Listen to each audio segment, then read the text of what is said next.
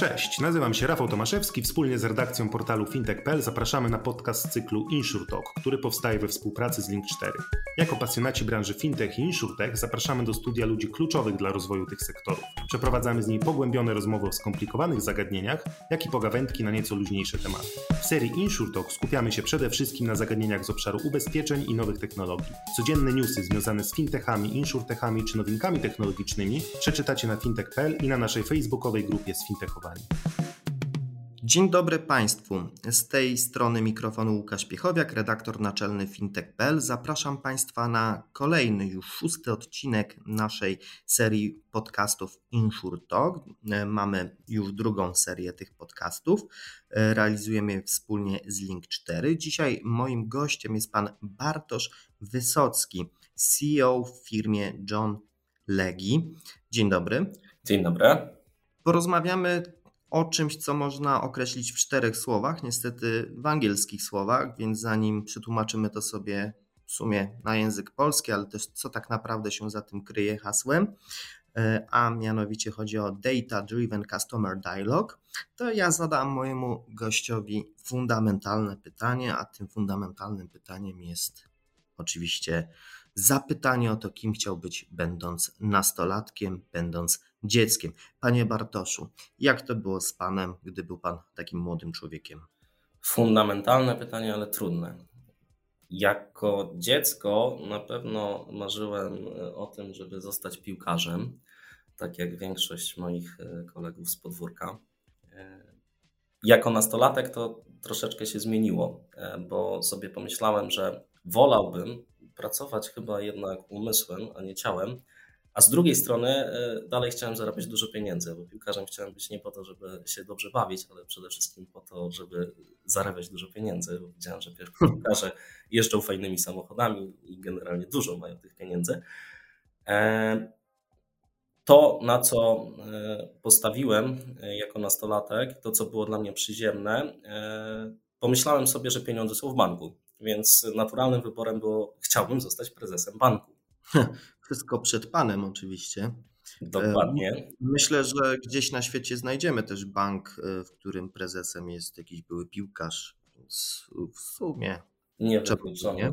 Niewykluczone. Niewykluczone. I, I co się wydarzyło, że, że trafił pan do John Legi, a jeszcze prócz tego trzeba dodać, że John Legi to jest projekt Sales and More. Czy, czy się nie mylę? Tak, to prawda. To jest spółka technologiczna, martechowa, założona trzy lata temu przez Sales and More. Jak to się stało, że tam trafiłem? Tak. Poszedłem na studia. Na studiach zainspirowałem się... Jakie studia? Ja studiowałem metody ilościowe w ekonomii, systemy informacyjne, więc... W zasadzie jest, tak. Jest to kierunek dość ścisły, bo tam się dużo liczy. Z drugiej strony natomiast mi się bardzo podobały zajęcia z marketingu i dla mnie ciekawym takim połączeniem wydawało się z jednej strony pewna psychologia, która wiąże się z reklamą i z reakcją ludzi na reklamę, a z drugiej strony możliwość wykorzystania i analizy danych po to, żeby tą reklamą w odpowiedni sposób sterować. I ja stanąłem na studiach przed takim wyborem, bo poszukiwałem swojej pierwszej pracy. Miałem na stole tak naprawdę ofertę stażu w dziale ryzyka jako analityk w jednym z banków polskich. Z drugiej strony faktycznie pozycję tą juniorską analityka w agencji Sales and More. No i tak postawiłem na tą, tą, tą stronę, powiedziałbym, bardziej mediową, reklamową. Chciałem zobaczyć, A, co z tego wyjdzie. Moje pytanie, czy ten bank jeszcze istnieje, który wtedy złożył ofertę? Tak, istnieje. Okej, okay, dobrze. No bo gdyby nie istniał, to można by było powiedzieć, że dobrze pan wybrał. Ale powiem szczerze, że nie żałuję na razie przynajmniej.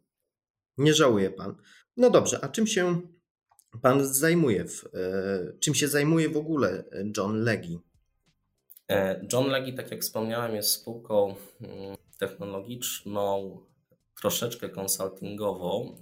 My doradzamy tak naprawdę dużym reklamodawcom, przede wszystkim z branży finansowej, ubezpieczeniowej, ale też e-commerce'om, doradzamy, w jaki sposób dobierać i implementować technologie marketingowe po to, żeby generować jak najwięcej przychodu, czyli jak najwięcej sprzedawać. Tak w żołnierskich słowach. W żołnierskich słowach, ale możemy też podać jakiś przykład. To nie bez podania nazwy firmy, ale jakiejś, jakiegoś rozwiązania. Oczywiście. My przede wszystkim jesteśmy certyfikowanym partnerem firmy Google, więc jako taki core naszej działalności można powiedzieć, że implementujemy u reklamodawców rozwiązania typu Google Analytics, Google Marketing Platform, rozumiane jako produkty reklamowe, takie jak Campaign Manager, Display Video trzysta sześćdziesiąt, plus integrujemy tak naprawdę te produkty z systemami wewnętrznymi ubezpieczycieli chociażby czy, czy, czy, czy banków po to, żeby faktycznie zapewnić przepływ danych pomiędzy tą warstwą wewnątrz organizacji, a tą warstwą na zewnątrz, czyli w mediach, po to, żeby zakup reklamowy czy prowadzone kampanie w internecie, czy też można powiedzieć w kanałach tak zwanych offline'owych, żeby to było efektywne. Świetnie, że mamy już ten background wyjaśniony, bo właściwie teraz możemy przejść do właściwego tematu naszej rozmowy, naszego podcastu, czyli do tego, co powiedziałem na samym początku, Data Driven Customer Dialogue. Co się kryje za tym w sumie dosyć często już powtarzanym w mediach przez ekspertów stwierdzeniem? Jak, jak się odnieść do, do tego, co to tak naprawdę oznacza i dlaczego jest to aż tak istotne? E, oznacza to, nawet tłumacząc wprost z języka angielskiego, e, rozmowę z naszymi klientami z wykorzystaniem danych albo w oparciu e, o dane. W jaki sposób ta rozmowa, e, ona się może odbywać? Z jednej strony trzeba zwrócić uwagę na to, że może się odbywać na różnym etapie. Albo na etapie naszych już obecnych klientów, których posiadamy, e, przy okazji do sprzedaży produktów, albo obsługi, albo odnowienia polisy chociażby. E, natomiast ta rozmowa może też się odbywać e, przy okazji tak zwanych prospektów, czyli pozyskania nowych klientów, którym chcielibyśmy zaoferować e, nasz produkt, ubezpieczenie, polisę. I co jest w tym wszystkim istotne? Istotne jest to, żeby ta rozmowa, ona nie była przypadkowa, ale była w pewien sposób czynnością, procesem zaplanowanym z wykorzystaniem jak największej, jak największego zbioru danych, który posiadamy w organizacji. Danych tak naprawdę, które są dostępne w różnych źródłach, bo mogą być to dane nasze, typowo wewnętrzne, dane ubezpieczyciela, które mamy w C R M-ie, dane o polisach, dane osobowe dotyczące klienta, ale też dane pochodzące z różnych kanałów, w których komunikujemy się z tymi klientami, czyli z systemu mailingowego, z systemu wysyłki es em es ów, z systemu, w którym prowadzimy kampanie reklamowe w wyszukiwarkach, mediach społecznościowych, z różnego rodzaju ad serwerów, dane, które możemy mieć od naszych partnerów biznesowych, dane tak zwane zewnętrzne, bo w ostatnich latach dość głośno było na temat technologii klasy D M P, czyli Data Management Platform. Wszystko po to, żeby tych danych z jednej strony mieć jak najwięcej, z drugiej połączyć je w pewną historię u użytkowniku i sprawić, aby niezależnie od kanału komunikacji ta rozmowa była w pewien sposób spójna, z drugiej strony, żeby była prowadzona według naszego scenariusza, który sobie zaplanujemy, a nie w sposób całkowicie losowy. To jest ciekawe, co Pan powiedział, bo faktycznie samo zbieranie danych, czyli im więcej mamy danych w naszym systemie, skąd one pochodzą, jak ten użytkownik do nas trafił, czy przez mailing, czy przez czata, voicebota, czy odnawia polisę, bo dostał wiadomość mailową w swojej aplikacji mobilnej, czy, czy w jakiejś innej aplikacji i tak dalej, i tak dalej. To wszystko ma oczywiście znaczenie, ale też trzeba umieć to zinterpretować. bo samo zbieranie danych, samo mądre zbieranie danych to jeszcze nic tak na dobrą Nie. sprawę. Zgadzam się. Z tego, skoro, jak pan wspomniał, źle napiszemy scenariusz rozmowy.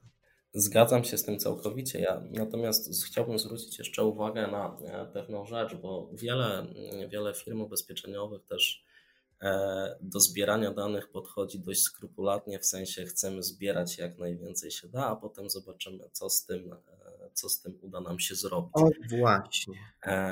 Tu kluczowa informacja też jest taka, że dane pochodzące z różnych źródeł, zanim w ogóle podamy je, poddamy je etapowi takiej interpretacji i łączenia, one muszą zostać w pewien sposób oczyszczone, przefiltrowane, zarówno pod kątem poprawności tego, co się zbiera, a po drugie w ogóle w kontekście wytłumaczenia, co jest możliwe do zebrania.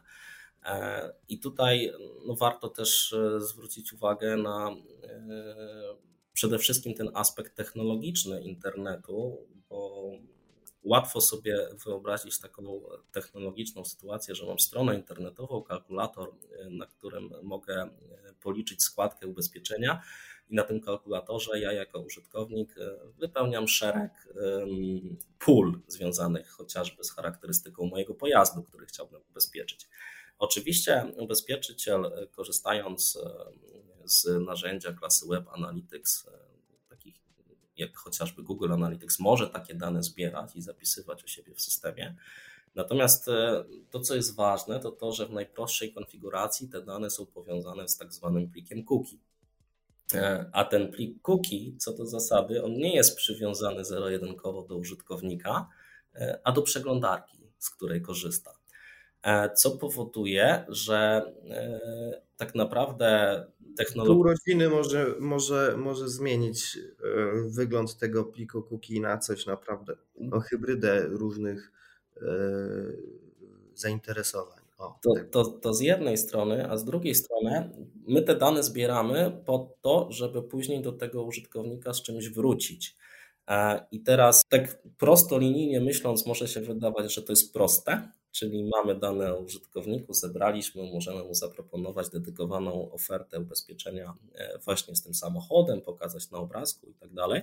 Natomiast z drugiej strony musimy mieć świadomości, że my się idealnie musimy wstrzelić dokładnie w tą samą przeglądarkę i liczyć na to, że przed tą samą przeglądarką będzie siedział ten sam, ten sam człowiek. Więc na tym namacalnym przykładzie nawet pokazujemy, że technologicznie, mimo że wydawać by się mogło, że wiele procesów jest możliwe, to rzeczywistość jednak jest na tyle złożona, że ta rozmowa z użytkownikiem, ona nie jest wcale taka prosta. I ostatni trend, który się jest obserwowany na rynku, to abstrahując od tego, co się mówi o plikach cookie, a mówi się ostatnio bardzo dużo, to to, że tak naprawdę reklamodawcy, banki, ubezpieczyciele, e-commerce troszeczkę odchodzą od modelu takiego D M P, czyli Data Management Platform, zbieramy wszystko jak się da, a potem to interpretujemy, w stronę tak zwanego podejścia C D P, czyli Customer Data Platform, gdzie te dane zbierane z różnych streamów zewnętrznych dopisywane są do pojedynczego rekordu użytkownika. Czyli przykładowo mamy w systemie naszym C R M-owym użytkownika Jan Kowalski, który kupił u nas kiedyś polisę i do tego użytkownika Jan Kowalski dopisujemy tak naprawdę identyfikatory wszystkich plików cookie albo wszystkie inne identyfikatory, które udało nam się zebrać systemem zewnętrznym. Po to, żeby z perspektywy jednej osoby de facto mieć tą historię tak naprawdę i przeglądarek, i urządzeń mobilnych, z których korzysta, i serwisów społecznościowych, z których korzysta. Po to, żeby tak jak mówię, nie było sytuacji, że fragmentarycznie działamy na pewnym systemie i się tutaj komunikujemy do jakiejś przeglądarki w jakimś stylu, a na przykład w social mediach ten człowiek jest kimś zupełnie innym. Czyli żeby uniknąć takiej sytuacji, że powiedzmy tato chce ubezpieczyć swojego wielkiego suwa, a ubezpieczyciel się do niego odzywa tak, jakby był nastolatkiem. Na przykład, na przykład, dokładnie. I ty chciałbyś kupić jakieś, nie wiem, nowe sneakersy jeszcze przy okazji. Dokładnie tak. A, tutaj też... a, a ojciec nie wie, co to jest. Tak, tak. Tu trzeba też zwrócić uwagę na aspekt w ogóle szeroko rozumianej prywatności, która jest gorącym tematem w ostatnich miesiącach. Oczywiście my, my zakładamy, że nasza rozmowa tyczy się w, w warunkach, no, przyjmujemy takie założenie, żeby nie dokładać sobie takich disclaimerów, że wszystkie te elementy polegające na zbieraniu i przetwarzaniu danych są R O D O friendly. Tak, to, to, to jest absolutna podstawa. Eee, tu trzeba zwrócić uwagę, że z jednej strony mamy te ograniczenia albo wymogi e, prawne związane chociażby z R O D O. E, z drugiej strony jest wiele e, w ostatnim czasie takich e, rozwiązań wprowadzanych przez dostawców technologii, które abstrahując w ogóle od samego R O D O, R O D O wprowadza szereg e, ograniczeń związanych z tym, jakie identyfikatory i gdzie możemy zbierać, czy musimy, że tak powiem, pytać aktywnie o zgodę użytkownika. Tutaj choćby warto wspomnieć case iOS czternaście pięć, gdzie mając aplikację mobilną, każdy ubezpieczyciel, jeśli będzie chciał mierzyć tego użytkownika, trakować, będzie musiał aktywnie po pierwsze zapytać o zgodę na taki identyfikator mobilny, po drugie wskazać zero-jedynkowo wszystkie systemy, które z tego identyfikatora będą korzystały. To jest jedna rzecz, że tych danych prawdopodobnie w przyszłości będzie mniej, natomiast ja bardziej chciałbym zwrócić uwagę na sam aspekt odbioru naszej komunikacji, tego co my mówimy do klienta przez użytkownika, bo no, użytkownicy nie lubią, jeśli my pokazujemy, że zbyt dużo o nich wiemy, tak mówiąc wprost. I wracając do tego przykładu z kalkulatora ubezpieczeniowego, gdzie no, liczę składkę ubezpieczenia i podaję, że jeżdżę, nie wiem, Mazdą z dwa tysiące szesnastego roku w kolorze czerwonym, no to naturalne, naturalne jest to, że jak nie kupię tego ubezpieczenia, a potem mógłbym widzieć reklamę, gdzie na banerku będzie dokładnie Mazda w kolorze, w kolorze czerwonym. Jest to technologicznie łatwe do zrobienia. Z drugiej strony, no mój odbiór tego jest taki, skąd oni to wszystko o mnie wiedzą i dlaczego. I dlaczego mnie taką reklamą atakują? Trzeba zachować pewien balans pomiędzy. A może mnie podsłuchują? A może mnie podsłuchują, dokładnie. Trzeba zachować. I nagle dostajemy reakcję odwrotną. Człowiek zaczyna wyłączać telefony, przeglądać filmy na YouTubie z żółtymi napisami i mamy efekt odwrotny do zamierzonego i przestaje się ubezpieczać. To prawda, to prawda. Więc no to jest z jednej strony kwestia interpretacji sygnałów, które mamy u użytkowniku, czyli jak już sobie powiedzieliśmy, mamy zbudowany ten, ten system tak zwany C D P, gdzie mamy sygnały przypisane do użytkownika, musimy je odpowiednio zinterpretować po to, żeby ten przekaz w rozmowie kierowany do użytkownika z jednej strony nie był natarczywy, a z drugiej strony faktycznie służył realizacji e, naszych celów, które sobie przed tym użytkownikiem postawimy. Jest wiele narzędzi, które pomagają to zrobić. Też się wiąże z tym, że ta rozmowa ona jest faktycznie data driven, bo jak mamy polisę, ubezpieczenie samochodowe chociażby i chcemy tego użytkownika przekonać do tego, żeby jednak kupił to ubezpieczenie, to on korzystając z naszego kalkulatora podaje na przykład taką cenną jedną informację o dacie, na kiedy potrzebuje tej polisy. No i co byśmy nie robili, no ciężko później, że tak powiem, kierować do tego użytkownika reklamy, jak ta data już minie, no bo jeśli nie kupił nawet u nas, no to prawdopodobnie on tej polisy i tak już nie potrzebuje, więc bez sensu o tej konkretnej ofercie z nim rozmawiać, a można by było porozmawiać na jakiś inny temat. Na przykład ubezpieczenie O C wtedy. Albo ubezpieczenie zwierząt na przykład. Albo ubezpieczenie zwierząt. No dobrze, panie Bartoszu, czyli podsumowując, e, trzeba dane zbierać, następnie je mądrze analizować, a potem jeszcze mądrzej komunikować się z użytkownikiem. Czyli sam moment zbierania danych jest tym momentem w zasadzie najprostszym. Oczywiście do tego się należy również przygotować. Ale dobra, skoro już to wiemy i w zasadzie każdy rozsądny menedżer też zdaje sobie sprawę z tego, że jest to no w sumie yy, paliwo napędowe do rozwoju naszej spółki, naszego biznesu, to też warto powiedzieć o tym, dokąd nas to doprowadzi, czyli jakie obserwujemy obecnie trendy na rynku.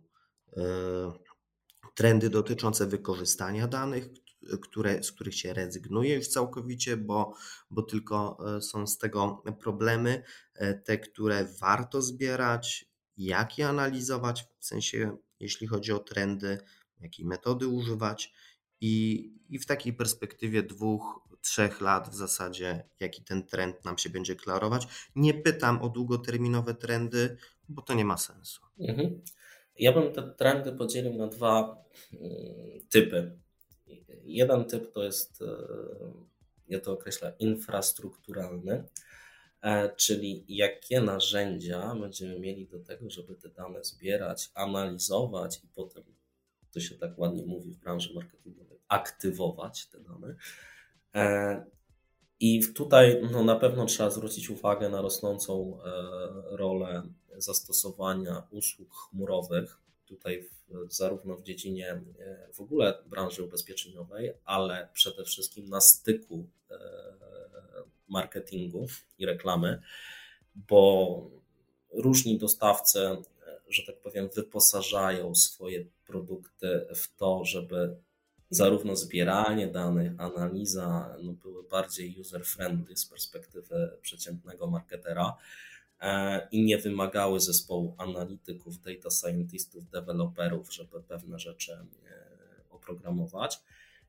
Więc zarówno w kontekście, powiedziałbym, takiego obszaru bazodanowego, warstwy analitycznej na ten obszar bazodanowy bardzo dużo się dzieje zarówno po stronie Microsoftu, A W S-u czy, czy też Google'a. Z drugiej strony też powstaje bardzo dużo takich wtyczek i mechanizmów, które te dane, które już sobie zebraliśmy, zinterpretowaliśmy, przeliczyliśmy, posegmentowaliśmy użytkowników, mamy, że tak powiem, szybką maszynę, bo to jest w cloudzie, więc skracamy ten okres od zbierania, analizy do tego, co, że możemy coś z tym zrobić. Dużo się pojawiło wtyczek w kontekście aktywacji tych danych, jak chociażby warto tutaj wspomnieć Ads Data Hub dostarczony przez Google, gdzie w prosty sposób możemy nasze dane C R M-owe tak zwane połączyć sobie z ekosystemem reklamowym i segmenty, które zbudujemy wewnętrznie, przenieść i połączyć z plikami cookie użytkowników w internecie, ale też wszelkiego rodzaju interfejsy A P I różnych platform, czy wysyłki maili, czy S M S-ów, czy pushów w aplikacji mobilnej, one na tyle się rozwinęły i na tyle stały się przystępne w kontekście przyjmowania sygnałów z zewnątrz, że na pewno no, będzie obserwowany trend tego, że mamy narzędzia, mamy infrastrukturę do tego, żeby za pomocą nawet jednego, jednej osoby w zespole marketingu robić bardzo zaawansowane rzeczy. Drugi aspekt natomiast związany jest z zakresem danych, które będziemy mogli zbierać i tutaj trend na pewno jednoznacznie będzie taki, że tych danych będzie mniej albo te dane będą w mniej prosty sposób pozwalały na identyfikację konkretnego użytkownika. Tutaj mówię przede wszystkim o tej warstwie zewnętrznej, czyli tej warstwie mediowej, internetowej, czyli to, co możemy zbierać z naszej strony internetowej, to, co możemy zbierać ze stron internetowych, na których wyświetlamy nasze reklamy, a ten trend jest stricte powiązany z tym, co się dzieje w kontekście plików cookie i wszelkiego rodzaju ogłoszeniami, że to koniec ery third party cookie, że skupmy się na danych pierwszej strony tylko i wyłącznie. Z drugiej strony jest to trend powiązany z wszelkiego rodzaju ograniczeniami, które będą wprowadzały przeglądarki, co się już zadziało po stronie Safari, coś, co się zadzieje w Google Chromie, czyli te wszelkiego rodzaju pliki cookie, oprócz tego, że dostawcy nas zachęcają do tego, żeby ich nie zbierać, one będą po prostu blokowane, co no, powoduje taką sytuację, że znaczenie większe jeszcze będą miały tak zwane identyfikatory twarde, czyli wszelkiego rodzaju adres e-mail, które zbieramy, numery telefonu.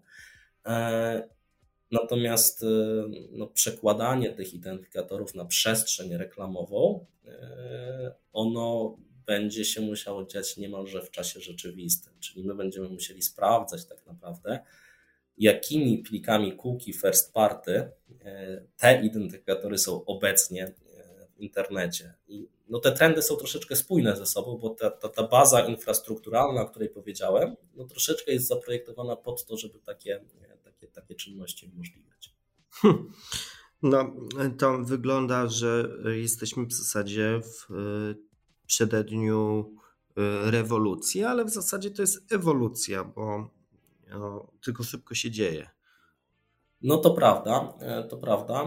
W ogóle ta branża InsureTech, ale też w ogóle marketingowa, digitalowa, to są branże, gdzie bardzo się dzieje dużo, zarówno w kontekście technologicznym, jak i takim psychologicznym, w ogóle w jaki sposób się dostosowywać do pewnych trendów, jak reagować na pewne zjawiska, które się dzieją na, świe- na świecie.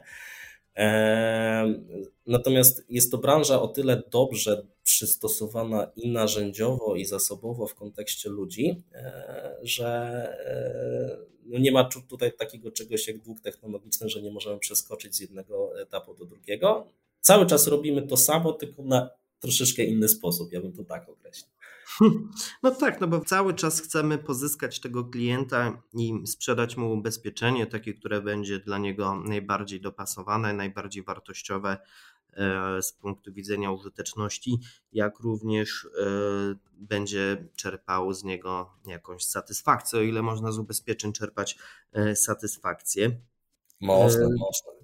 Można, można. Ja myślę, że tak, że, że można, że można być zadowolonym z wyboru właściwego ubezpieczenia na wielu etapach i to płat, najpierw płatności, potem trwania ubezpieczenia i niestety wtedy, kiedy trzeba będzie z niego skorzystać, więc warto się nad tym zawsze dobrze zastanowić i fajnie, że są rozwiązania technologiczne, które pomagają nam tego wyboru dokonać.